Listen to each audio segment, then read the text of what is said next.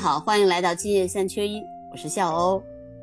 大家好，我是大正，我是豆豆，我是甘道夫，我是小鹿。今天是我们最后一期录二零二三年的节目。那么，我觉得这一年我们也跟二零二二年一样，坚持了一年，我们也做了差不多五十多期节目。那么，我觉得也马上就二零二四年了嘛。所以我觉得我们可以盘点一下二零二三年我们聊过的话题，以及这些话题一直，嗯，影响着我们大家的生活。比如说今年最火的有这么几件事儿，一个是特种兵旅行、演唱会飞人、成人小饭桌、身份出租，还有上夜校。那这是很多杂志、报纸都。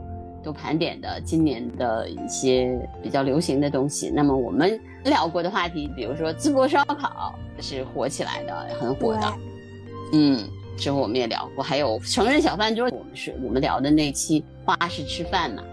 嗯，那么我觉得你们也，我们也聊一聊我们这二零二三年我们做了些什么事儿，你们大家都可以聊一聊，聊一聊嘛。嗯，今年有一个词儿 City Walk。好像特别火哦，对我我看到到处都是 city walk，哦，那种旅游攻略都是你到城市应该怎么玩，都是 city walk，而且这些攻略一般做的都是特别富有烟火气那种攻略，把我们南京的每个知名菜场都带得更火爆。就真有人是这么走吗？真有人是按的？真的，你你到我们特别知名的那些菜场边上的路口，就能听到天南海北的口音，拿着手机对着导航，如果是。自己人买菜的绝对不会这样。呃，就实际上 City Walk 它就跟以前不一样，它完全是深入到人们的城市生活中，是吗？生日常生活中，它是特种兵旅游的一种延伸。我觉得，嗯，人们在旅游之外也不满足于这样旅游，还希望能，嗯，更多的了解城市的文化生活、市井生活是什么样的。嗯嗯。对，今年好像特别火，就词儿到处你都能听见 city walk。年轻人就包括社交上的一些变化，比如说躲猫猫，就更希望跟在现实线下跟别人去互动。而且今年的特种兵旅游，我觉得也有一点儿像是，嗯，对于疫情三年自己不能旅行的一种报复性的旅行方式，释放的比较狂野。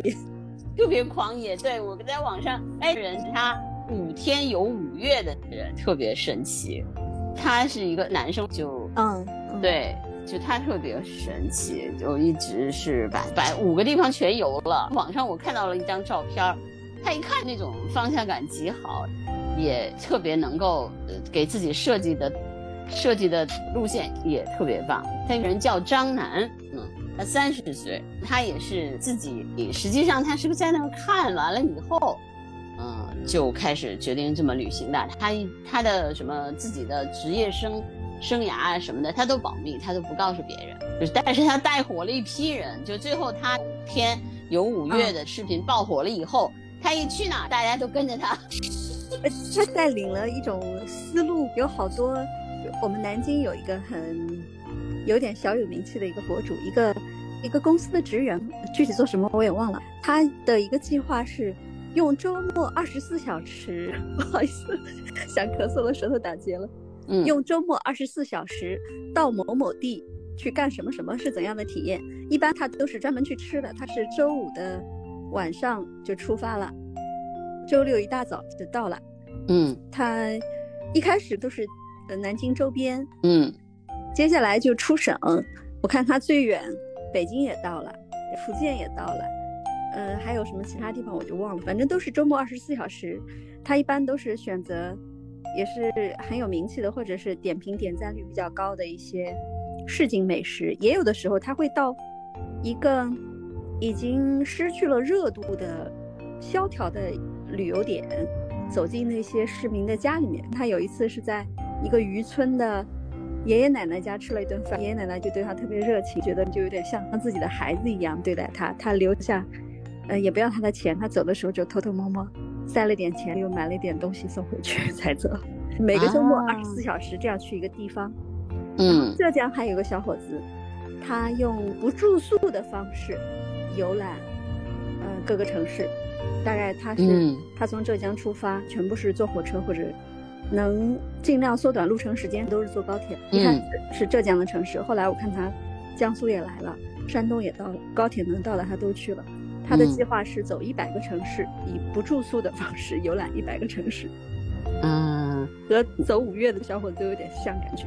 是的，是我看到他们采访小伙子的时候，跟他去上海，把那个人把那个人都走晕了，他就一直在走路嘛。他是他是从上海交通大学开始走，在徐家汇会合，从上海大学交通大学开始走，去了徐家汇的天主教堂、徐家汇公园、衡山路，再转到武康路，路过巴金故居，转到华山路，路过静安寺，再沿着南京西路来到田子坊。步然后他行吗？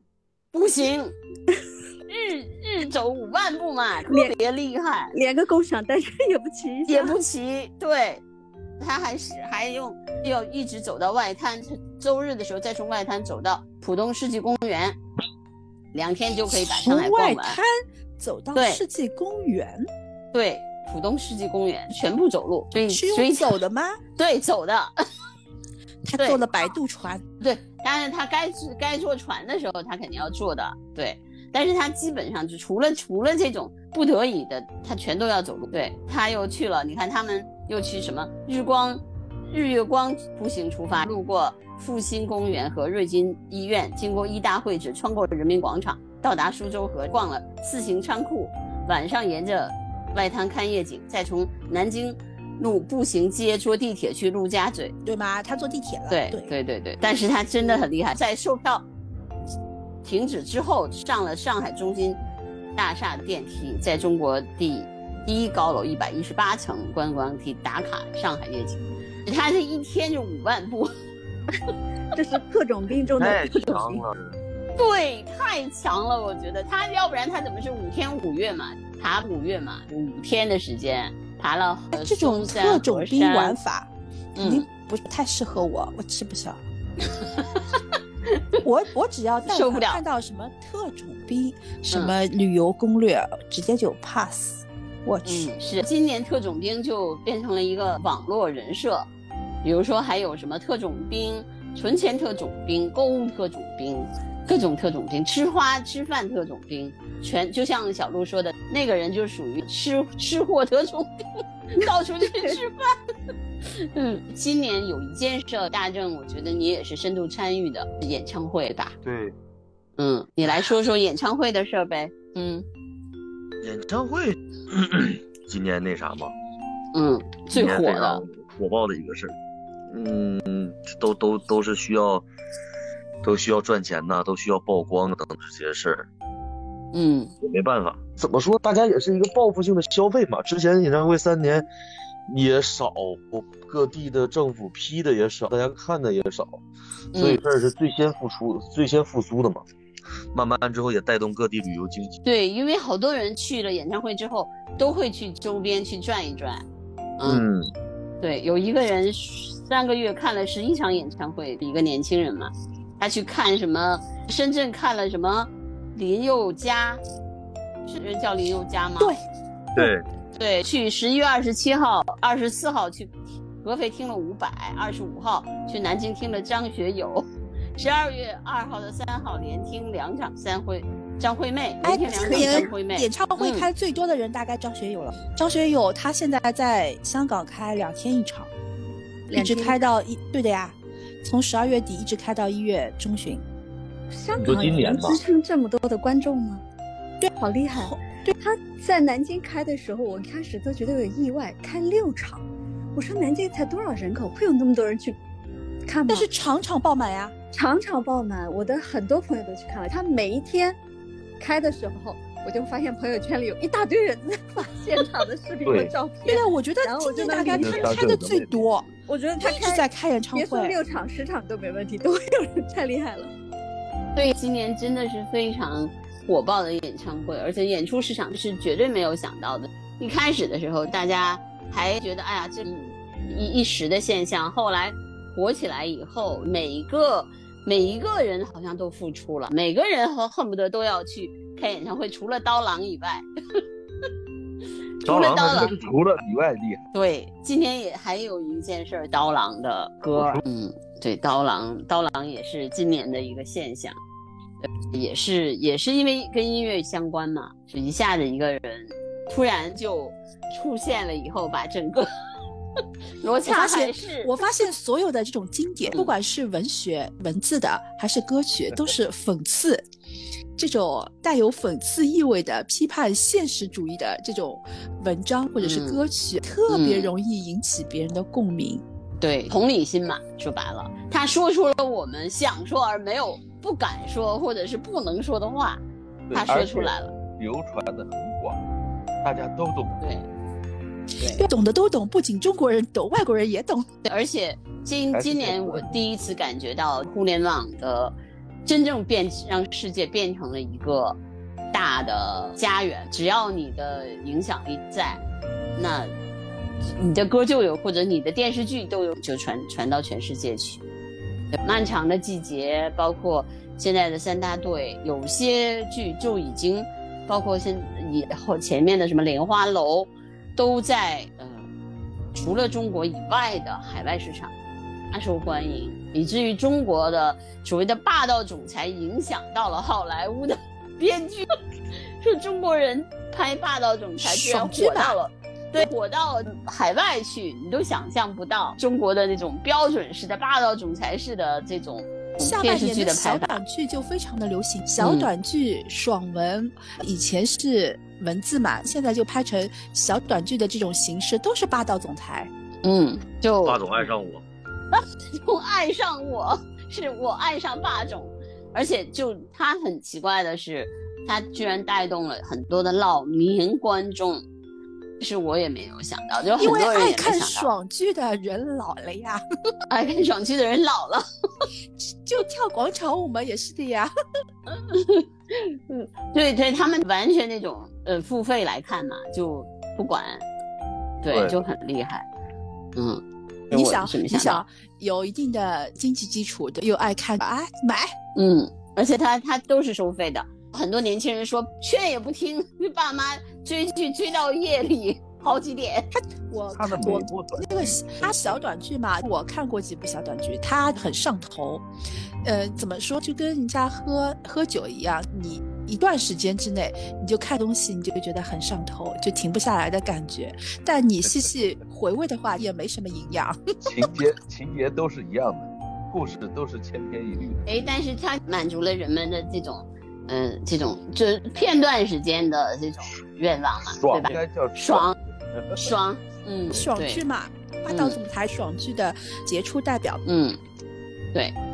然后今天我还有一个特别好玩的事，很多人上夜校，很多年轻人上夜校，呃，现在还有夜校吗？有，现在不网络课了吗？我现在在在很多城市里面有这种夜校，特别神奇。比如说国贸，国贸附近就有很多的很多的那种夜校，比如说叫你去缝缝衣服、裁缝纫机。啊我觉得现在的夜校肯定不是这种 教育、啊、对对。知识类的，应该是对。比如说烘焙呀、什么技能，呃，技对，炒个菜呀、夜间技校，夜间技校这种。而且他也不是他也不是为了自己说能够呃炫技，他为了打发时间。比如有很多人，就比如说我我花两个小时，反正我已经上班了嘛，我就再花两个小时去，比如说弄个陶艺，去画个画画个画，插个花啊这个，包很多。那还是不累呀。不累。我跟你说，这一定是那种，我觉得跟特种兵旅游也有一点像，就大家实际上把自己把，要不然我回家也是抱着手机，对，也是也是一个人。对那我还不如在比如说夜校里面学学什么，学学其他的东西嘛，反正就也把时间也打发过去了。今年就有很多开培训班的人都变成了开夜校的人了，双减没有了，是开夜校。转转行教年轻人和中老年人？对对啊，教他们玩儿，就可以教他们打毛衣，就做做布娃娃，我觉得挺好的。对是一种休息方式。刚刚大众不是说说明还不累吗？就有的、有些人他喜欢用这种，嗯，其他的活动来做休息。他的休息不是说躺着什么都不干，对对，我就我就有一个这样的朋友，他休息的时候，他一时兴起，他会做饭，做饭还要请朋友们来吃，做一大桌子饭，应该是很累的，但是他觉得这样他精神放松了，嗯他，休息可这能就种朋友，请给我多来一些。给我来一打。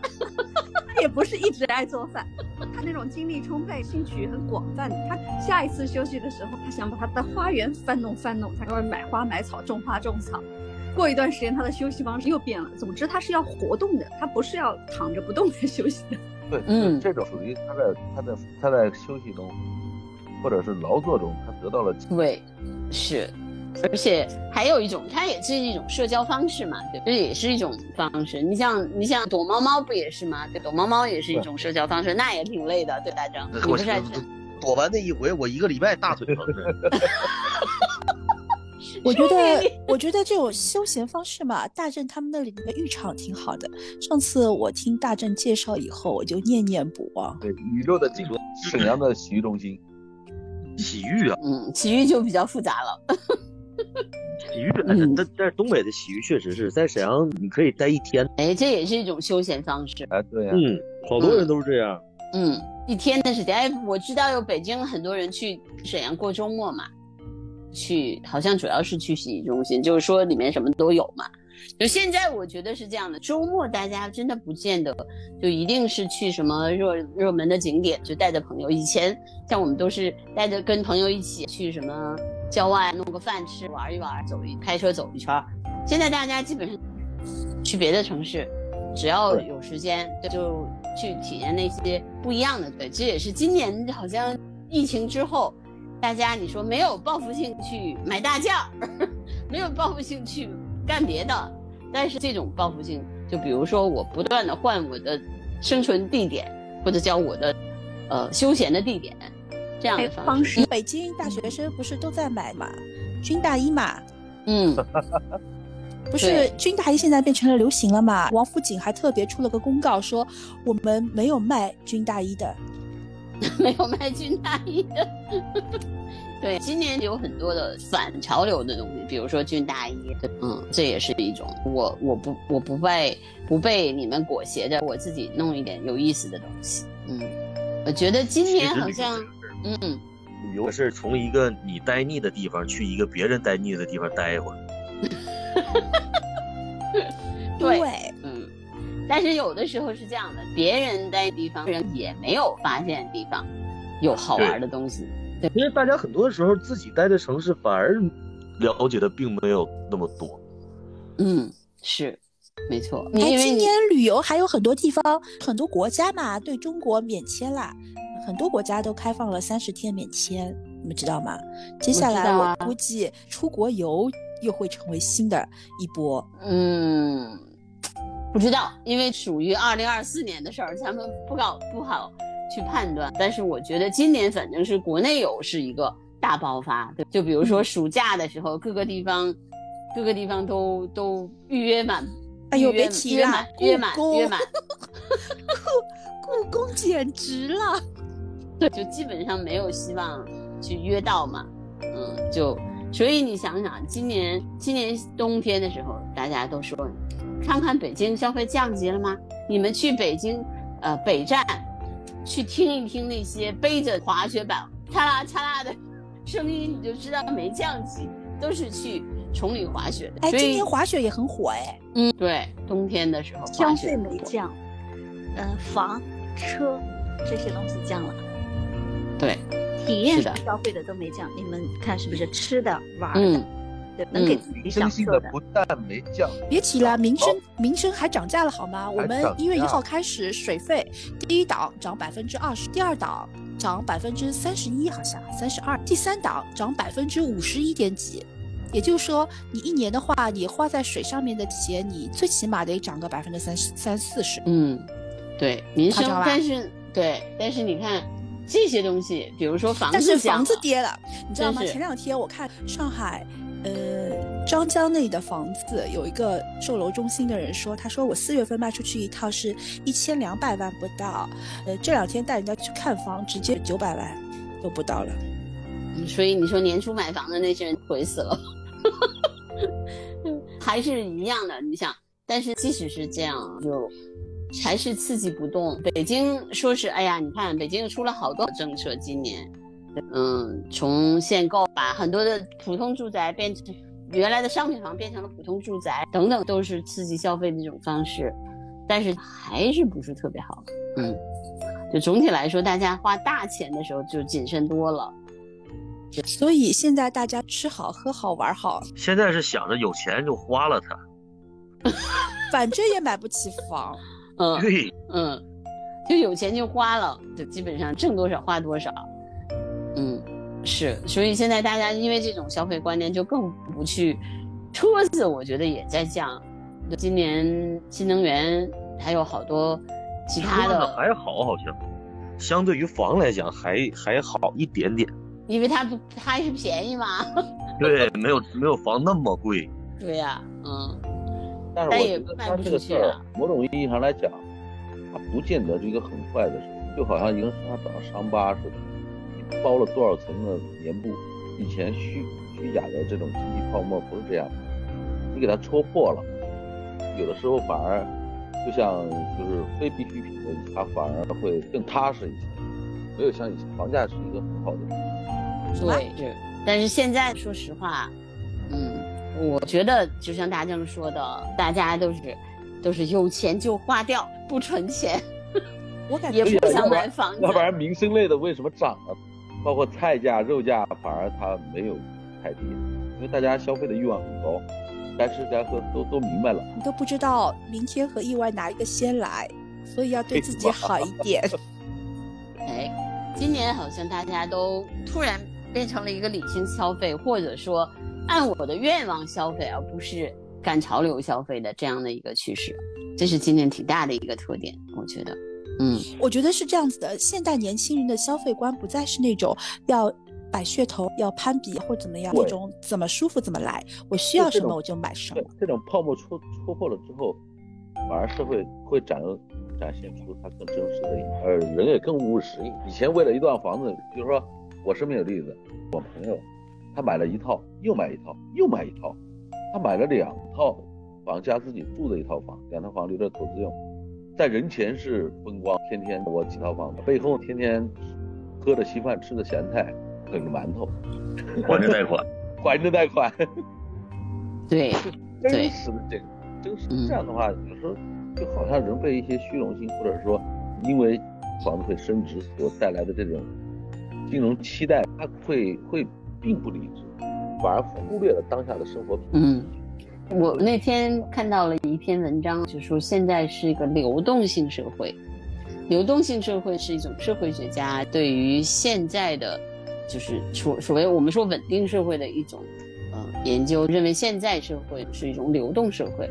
流动社会意味着你不再有一个稳定的家庭，也不再有呃非常稳定的工作，整个的潮流也不再是追求那种传统的家庭生儿育女、生儿育女的家庭，所以这种流动社会让很多的人，呃，认为未来是不确定性的，所以大家着眼于当下，呃，而且在这种流动性中找到自己的位置。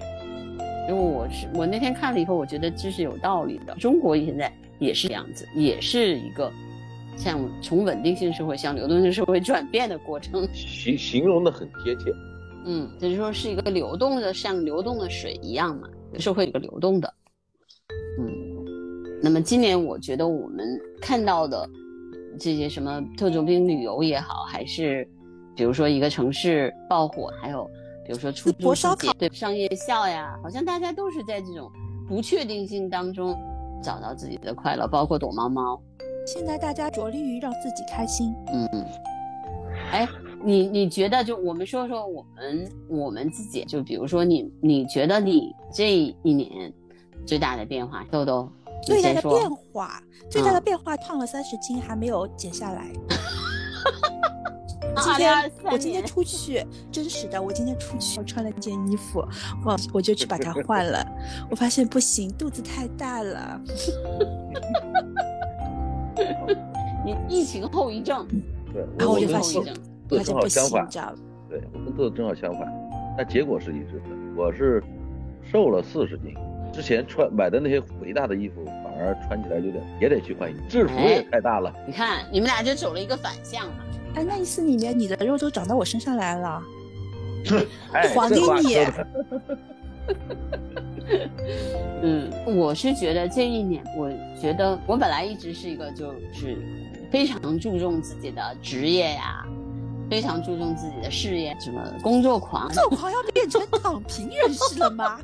没有，我依然是工作狂，但是我好像除觉得除了事业之外，我把更多的目光投向了嗯现实生活。好，逍遥姐姐，你终于承认你是工作狂了。我没有承认，但这已经 被说了两年的称号，终于亲口从自己嘴里说出来了。那是我说的，你们认为我的工是我是工作狂，但是是这样的，就我是觉得我好像更注重于我身边的现实世界，更关心现实世界的一些变化，比如说。因为我们一起做播客嘛，所以我觉得我们对我对社会生活好像也有了一些比较真实的感受。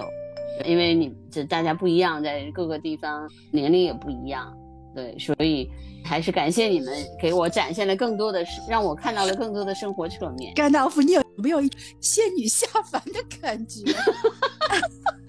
特别有，特别我得跟你讲，小姐，你没注意，豆豆同学每一回每一每一次他都会在一日三餐的时候，特别他做了很多菜的时候，艾特我一下，发一张说，我不是在挨冻的路上，挨晒的路上，肚子饿的是鸡肠，五脏庙都在跟我抗议，也是生活中一个有意思的事儿。嗯，是的，是。大正，你觉得你？我今年，嗯，哎呀，怎么跟你形容呢？一声叹息，一声叹息。我今天还在想，嗯就马上马上二零二四了嘛，这这一年都干了什么？嗯我发现这一年过得很快，就还有大概四五天的时间，这一年就过完了嘛。二零二三没习惯，就马上马上二零二四了。嗯这一年我唯一感觉比较深的，今年生病特别多，嗯今年经常生病，就也，嗯，这今年这一年的生病比我之前四五年的时间生的病次数还要多。你觉得是身体的，主要是身体的变化吗？是因为还是是心情和身体，反正都相辅相成的。嗯，这都有原因，反正嗯一个是，一个是身体生病，再一个就是说今年真的是出去了，放开了之后出门走了走，时候还是很开心。嗯最主要还是让你憋的，不能把你关起来。不是，关起来他就生病。对，出去走一走，看看世界，还有其他的，就各种各样的展示方式嘛。对，各种世界还是个比较复杂的，还是多元化的世界，嗯，就会好一点因为你今年真正的是三十而立，对嗯，所以我就是说特别关注的是你三十而立的感受嘛，因为我觉得人，反正我自己记得，三十岁到四十岁之间我没什么感觉，但是二十岁到三十岁之间特别有感觉，就就是也是因为大家一直在说什么三十而立什么的，就觉得哎呀，我好像不再是二十多岁的人了，我就我要跟二十多岁的自己拜拜。哎呦，站起来了！哎这样听起来不是这个是四十多的好有叫三开头了嘛。还有一个是，我觉得在年轻时候，就二十来岁的时候，他更多的在建立自己的世界观、人生观、价值观。他对于整个世界来讲，他是一种充分的、小心翼翼的去接受的状态。他会对每件事情会产生思考性，甚至说探索的欲望更。所以在时候，记忆反而更为深刻。但是三十到四十，一般的情况下，像我们的话，基本上都是结过婚了，柴米油盐酱醋菜。柴米油盐酱醋茶这些事儿的话，影响了你对于这种世界的探索，或者对于生活的，我是个人是这样想的。就我也是二十三十的时候，对整个生活都感触很深。虽然那时候我当兵，嗯，当兵的经历也促使我，是看待世界的眼光也有影响。但是我是乐意去看，乐意去，反而真的是三十四十，天天忙着自己的事业，就缺少了一些思考。嗯但是，但是四十之后，不好意思，我还得再过一年。嗯，是没错。嗯，哎，小鹿，小鹿，小鹿姐，嗯，压力大。刚才你们说三十而立的时候，我就感觉到压力了。嗯，这过去一年对我来说，好像自己个人的感受和成长，嗯，更多一些，跟社会的变化好像关系倒不是那么大。我以前觉得自己随着年龄的增长，已经跟很多问题都和解了，但是又过了一年之后，在过去这一年，嗯，就即将过去的这一年，我发现好像现在才达到真正的和解了。我现在已经很坦然的接受了。嗯，视力没有以前好了，有老花的迹象。然后喝了咖啡之后，嗯，会感觉到缺钙、腿抽筋。嗯，这些身体的变化它是真实存在的。以前就觉得很担心、很恐惧，我现在就觉得接受它，因为这一年孩子也在长，父母也在老去，凭什么你是原封不动的，对吧？嗯嗯。就现在一切都很坦然了，而且随着年龄的增长，发现自己以前以为已经很成熟的一些观点、解决事情的一些方法。嗯，又成长了一岁之后，发现哦，以前还是不行，还是现在更好。虽然年龄很可怕，但是我还是很喜欢他。生活啊，修行呀，不断的在修行中体会呀。还有，我我觉得这两年我的收获就挺大。虽然说三十到四十之前忙事业，嗯，忽略了很多，但是就网络平台就把我们这么一群人每个人都有自己的观点，多元化的社会，每个人都有自己的阅历，每个人是三人行必有我师。我觉得我这一两年来学到了，真的是非常好的一件事儿。好，那我说明我们今夜三缺一还是缺一不可的平台，对于我们五个人来说，所以我们二零二四年还要继续，呃，用平台来发布我们的声音，讲出我们的观点，我们也可以彼此争论讨论，永远都说服不了对方，但是我们就求同存异。嗯。就像之前我们讨论某个人是不是旺夫，是不是旺夫，是不是因为旺夫才火的问题一样。好，希望我们二零二四年都旺起来，好吗？好，希望我们的听众朋友们一直关注我们，因为我们呃节目没有那么火，不是大火，但是我发现总是有人在听，每天基本上都有人在听，所以我觉得我们也。像这些热爱我们的节目、喜欢我们、听我们巴拉巴拉的，每每周来巴拉巴拉的这些呃听众，真的谢谢你们。嗯，好，那我们今天的播客就到这儿，好，下周见，明年下周见，二零二四年见，二零二四我们不见不散，不见不散。嗯，好，拜拜。豆豆没喊你口号，不像你风格。我拜拜了，你没听到吗？